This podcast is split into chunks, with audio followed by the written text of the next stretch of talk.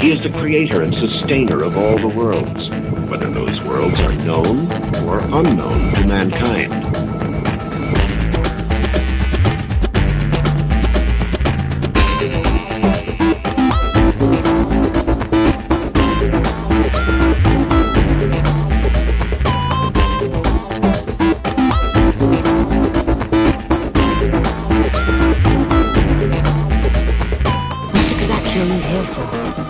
With eyes unclouded by hate. Does not wisdom cry and understanding put forth her voice? Hello, everyone. My name's Charlie. You might know me better as sci fi fantasy writer C.E. Dorset. And today we're continuing our read through of Khalil Gibran's The Prophet. Today we're picking up on the chapter on eating and drinking. So let's go right to the text. Then an old man, a keeper of an inn, said, Speak to us of eating and drinking. And he said, Would that you could live on the fragrance of the earth, and like a like an air plant be sustained by the light. But since you must kill to eat, and rob the newly born of its mother's milk to quench your thirst, let it then be an act of worship. And let your board stand on an altar on which the pure and the innocent of forest and plain are sacrificed for that which is purer and still more innocent in man. Hmm. This is a hard topic to talk about because we don't like to think about where our food comes from. But all eating requires the death of something. You, you can't eat without killing something.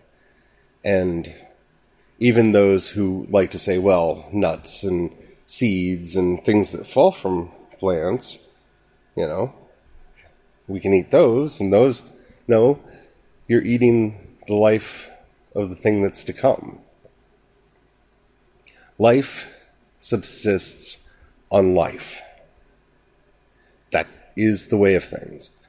Whether we like it or not, that is how the world really works. And it's something that we have to be at peace with in ourselves.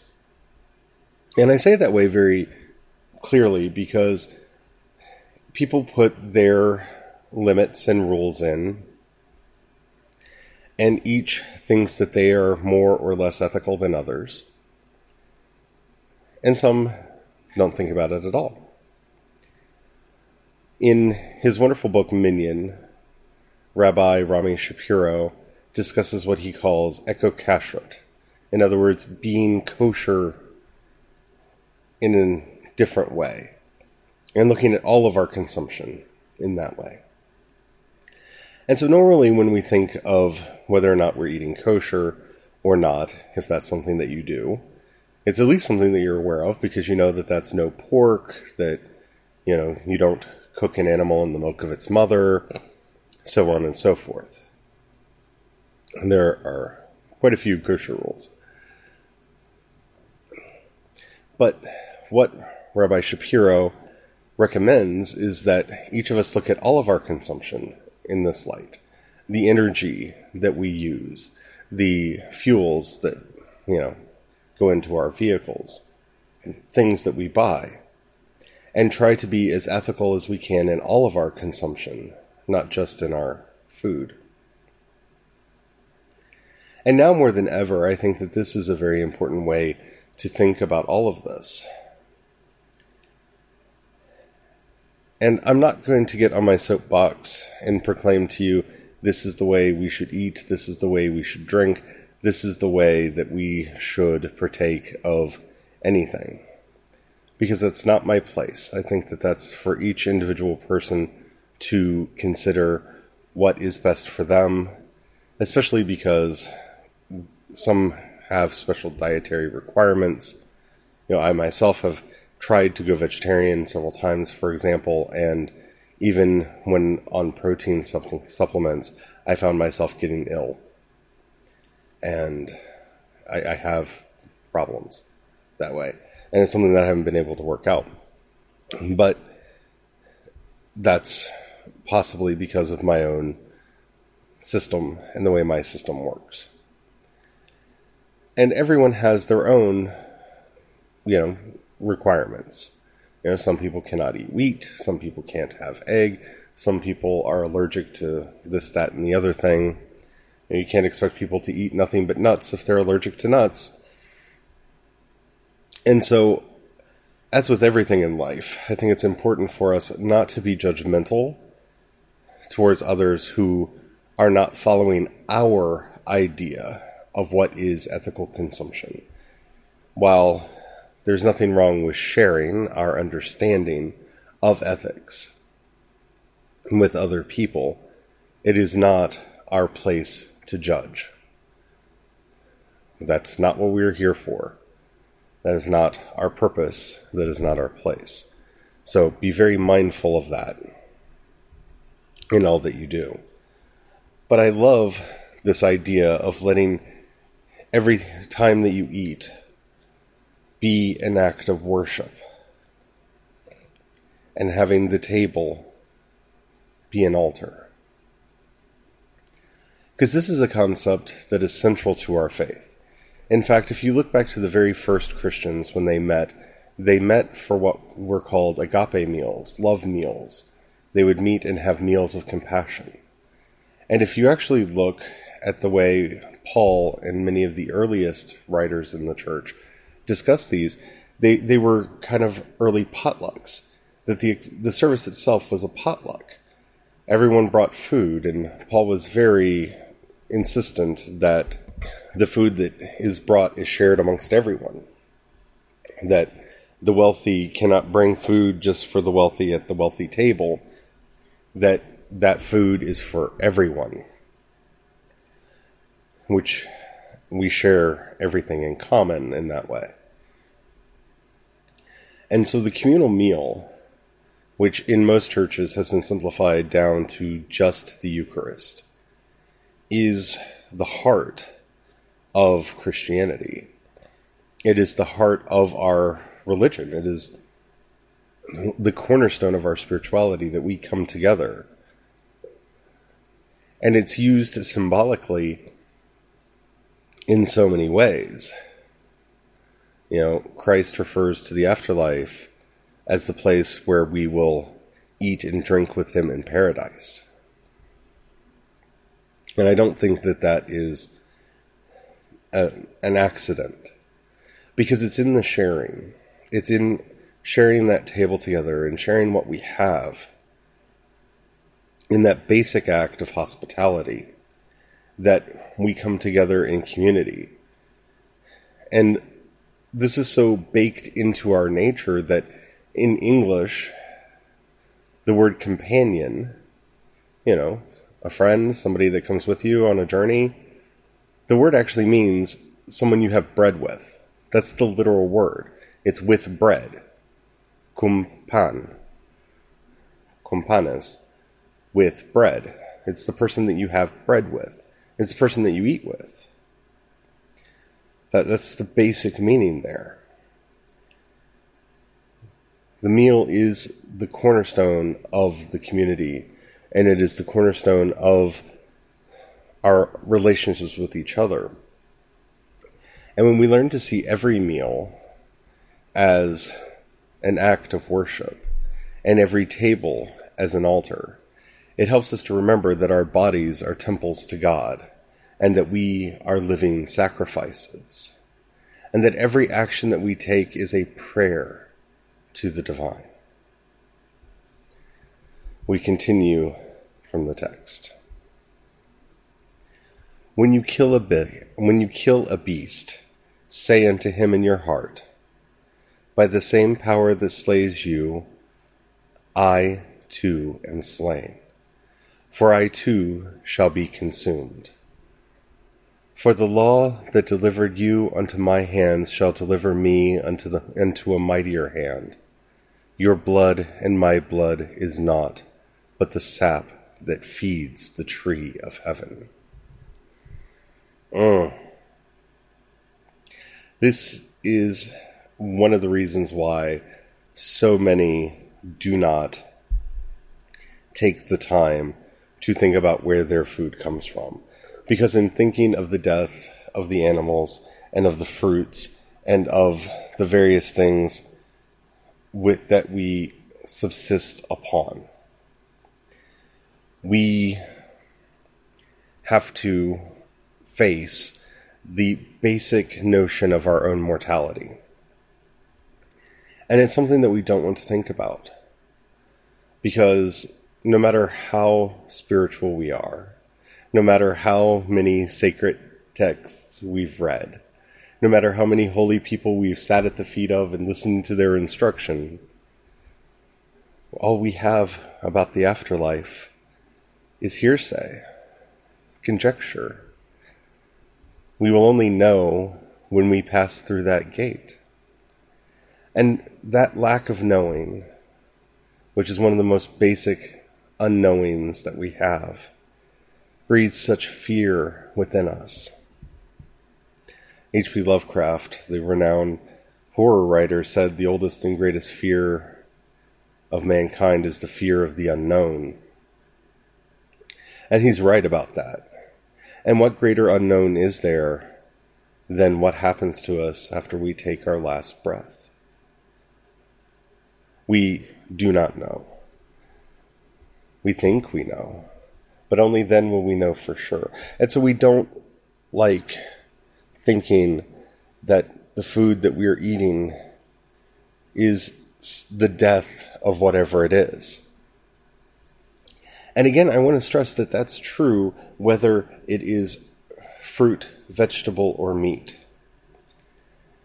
And we can talk about whether there is a moral equivalence there. But that's not the point right now. We are in this chapter meditating on the fact that life subsists on life. And so we must remember that that broccoli, that kale, the lettuce in the salad, the tomatoes, those are all alive. And we are consuming them. And if we don't even see the fruit, the vegetables, and the seeds that we eat as live and living, we miss the point. We miss the power that's in them. The milk that we eat is the source of life, and in it there are many, many bugs, and they are alive. The bread that we eat is filled with yeast, and they are alive. It's important for us to realize this. And you may think that I'm harping on it a bit too much. But once we realize this basic understanding that life lives on life, and we think back to the chapter that we did on giving and receiving, we are only the witness. Life is the giver. So, even in the meals that we eat, even in the food that is on our table, Life is the giver. We are only the witness. We eat the food, and the millions or billions of microbes in our stomachs aid us in digestion. They eat as we eat, and they help us to eat. Everything in community, everything together, everything giving, everything taking nothing greater or lower than the other. And once we learn to see the world in this way, we have a better understanding of life and our place in it. And all of the ideas of hierarchy and dominance fall away, and a true humility and sense of justice is born within us. And in that moment, we are truly born again in the image of God. We will continue this after the break. And we're back. I understand how this could be an uncomfortable topic for a lot of you. It's an uncomfortable topic for, I think, everyone because we there's certain things that we don't like to think about.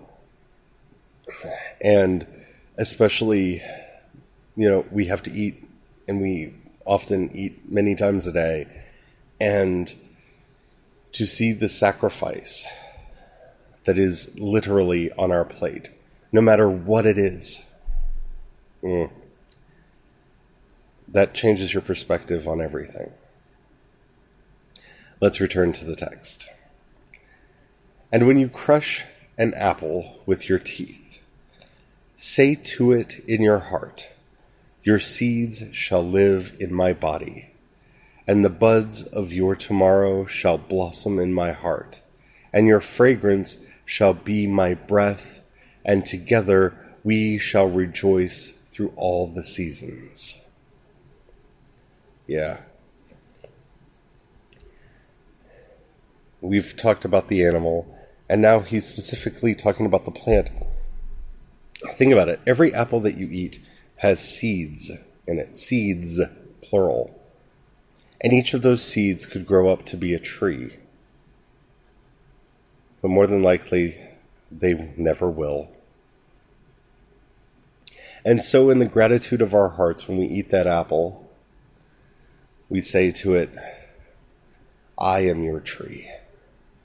You will grow in me, and I will bring your light and your joy and your goodness into the world.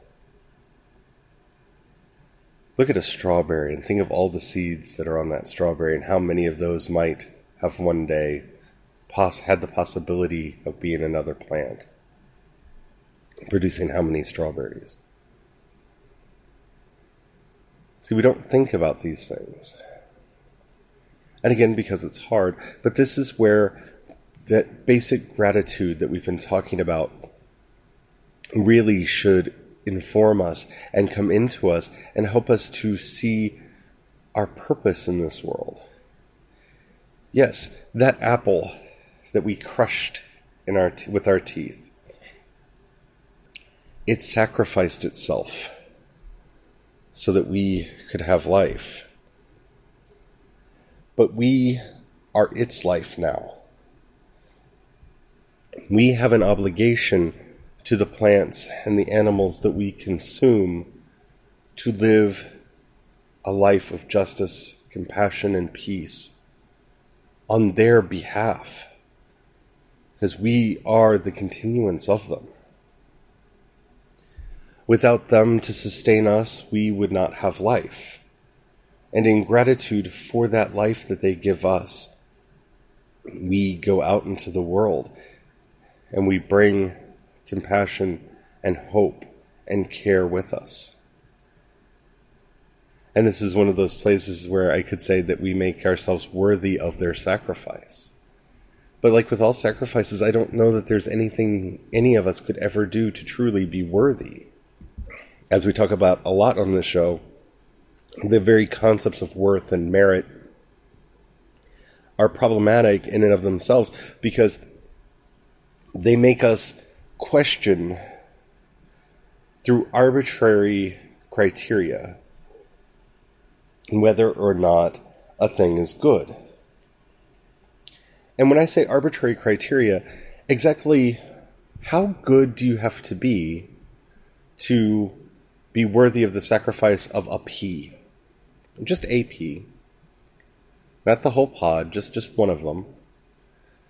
Do, do you have to be more worthy to validate the sacrifice of the entire pod? Well, what of an apple? What of a strawberry? What of an ear of corn? Those are all fruits of a plant. When you're eating kale, you're eating the plant itself. When you're eating lettuce, you're eating the plant itself. The same with broccoli and many vegetables. You're eating the plant itself. Do you have to be more worthy? And we haven't even gotten to animals yet. You have to be less worthy for milk and more for meat? What about cheese because of the labor of the bacteria and the yeast that make the cheese? And what about bread because of the labor of the wheat and the sugar and the yeast and the baker? You see, all of these things, if we're going to assign merit, must be accounted for. And you can see the ludicrousness and the insanity of that project. Because we haven't even talked about the farmer yet, or the delivery person, and the various warehouse people, and the people that worked at the shops. There are a lot of people in the process, too, that we have to think about. And so ascribing merit to any of this is insane and impossible. So, like we discussed previously on the chapter on giving, don't say, I will give only to those who deserve it. Who deserves the flesh of an apple or the flesh of a cow? Who deserves the seed of a tree. A tree that could have lived for a hundred years or more. Who deserves that? We could be glib and say, well, no one really deserves that. But the real answer is there's no way to calculate the merit because we would first have to define the arbitrary rules. So be thankful for the apple. Be thankful for the fruit. Be thankful for the vegetable. Be thankful to the animal. Continuing from the text. And in the autumn, when you gather the grapes with your vin- grape, I'm sorry. Let me start that again. And in the autumn, when you gather the grapes of your vineyards for the winepress, say in your heart, I too am a vineyard and my fruit shall be gathered for the winepress. And like a new wine, I shall be kept in, in, eternal vessels. And in winter, when you draw the wine, let there be in your heart a song for each. And let there be a song, sorry, and let there be in the song a remembrance for the autumn days, and for the vineyard, and for the winepress. Mm. One day we too shall be pressed, and we shall be held and kept in eternal vessels. Jesus said, I am the vine, and you are the branch. We are intertwined with all of this, and we have to see our place in all of it. And as the prophet says here, we need to learn to have a song in our heart, a song of joy for the press, for the vineyard, for the vine, for the grape. See, there's several things being spoken of here, and one of which we talked about on an episode not that long ago the lost art of savor, learning to savor a thing and letting that joy fill you from the consumption of it. But even more than that, it's that moment of remembrance. See, the most important thing for us to remember every day is our interconnectedness with everything else. That I am not a separate self. You are not a separate self. We are all interconnected and interwoven. I'm not even a continuous person. Every day, thousands, if not more, of my cells die and slough off my body. So when am I a new person? What does it mean to be a new person? What does it mean to be me? Well, I am not me without you, and you are not you without me. And all of us together in the great web of life make everything possible. And in these moments of eating, in this sacred time of eating, we, we, where we remember where the food comes from and all the hands that touched it on its way to us, and we do so with gratitude, it helps us to remember that basic interconnectedness that makes us who we are and what we are. The idea that any of us is a separate person, an individual, an island unto themselves, is wrong. And there are so many ways to prove it. And the very process of getting food on the table shows us that lie of individuality. It shows our interdependence on each other and our interconnectedness with each other. It reminds us, as Thich Nhat Hanh would say, of our interbeing. Because once I eat the apple, is it I who live or the apple or both? But in eating that apple or drinking that wine, the life of the vineyard, the life of the orchard now lives in me and I in it. And though that wine may have come from thousands of miles away, we are now interconnected in a way that is so deep and so profound, you could not separate one from the other. Because there is not one or the other, there's only both. And this is the great lesson that we are to learn in all of our mystic adventures that there is only the interconnection. There's only the ties that hold us together. No man is an island. No one is a separate entity unto themselves. And so when you sit at the altar of your table, and you partake of the sacrifice that is the meal. Remember your profound interconnection with all life, the life that you are consuming, and the hands that gave all along the way in the chain so that that food could be on your plate. And in remembering these things, you will see yourself as you are as part of the great web of life interconnected, bound to all things. And there you will find your home. There you will find God. There you will find the strength to be humble, to do justice, and to walk humbly. There you will find the grace to be graceful to others. I hope you've enjoyed this show. I really love this book, and I'm hoping you're enjoying our discussion of it. If you have, and the app that you're listening to me on allows you to rate either this episode or the entire podcast, please do that. That really helps me out a lot.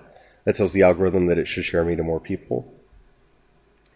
If you have a dollar or so you could throw my way, depending on the app, there'll either be a button that says support or a link in the show notes that says support on Anchor. If you click that, you can support me at the $1, $5, or $10 levels.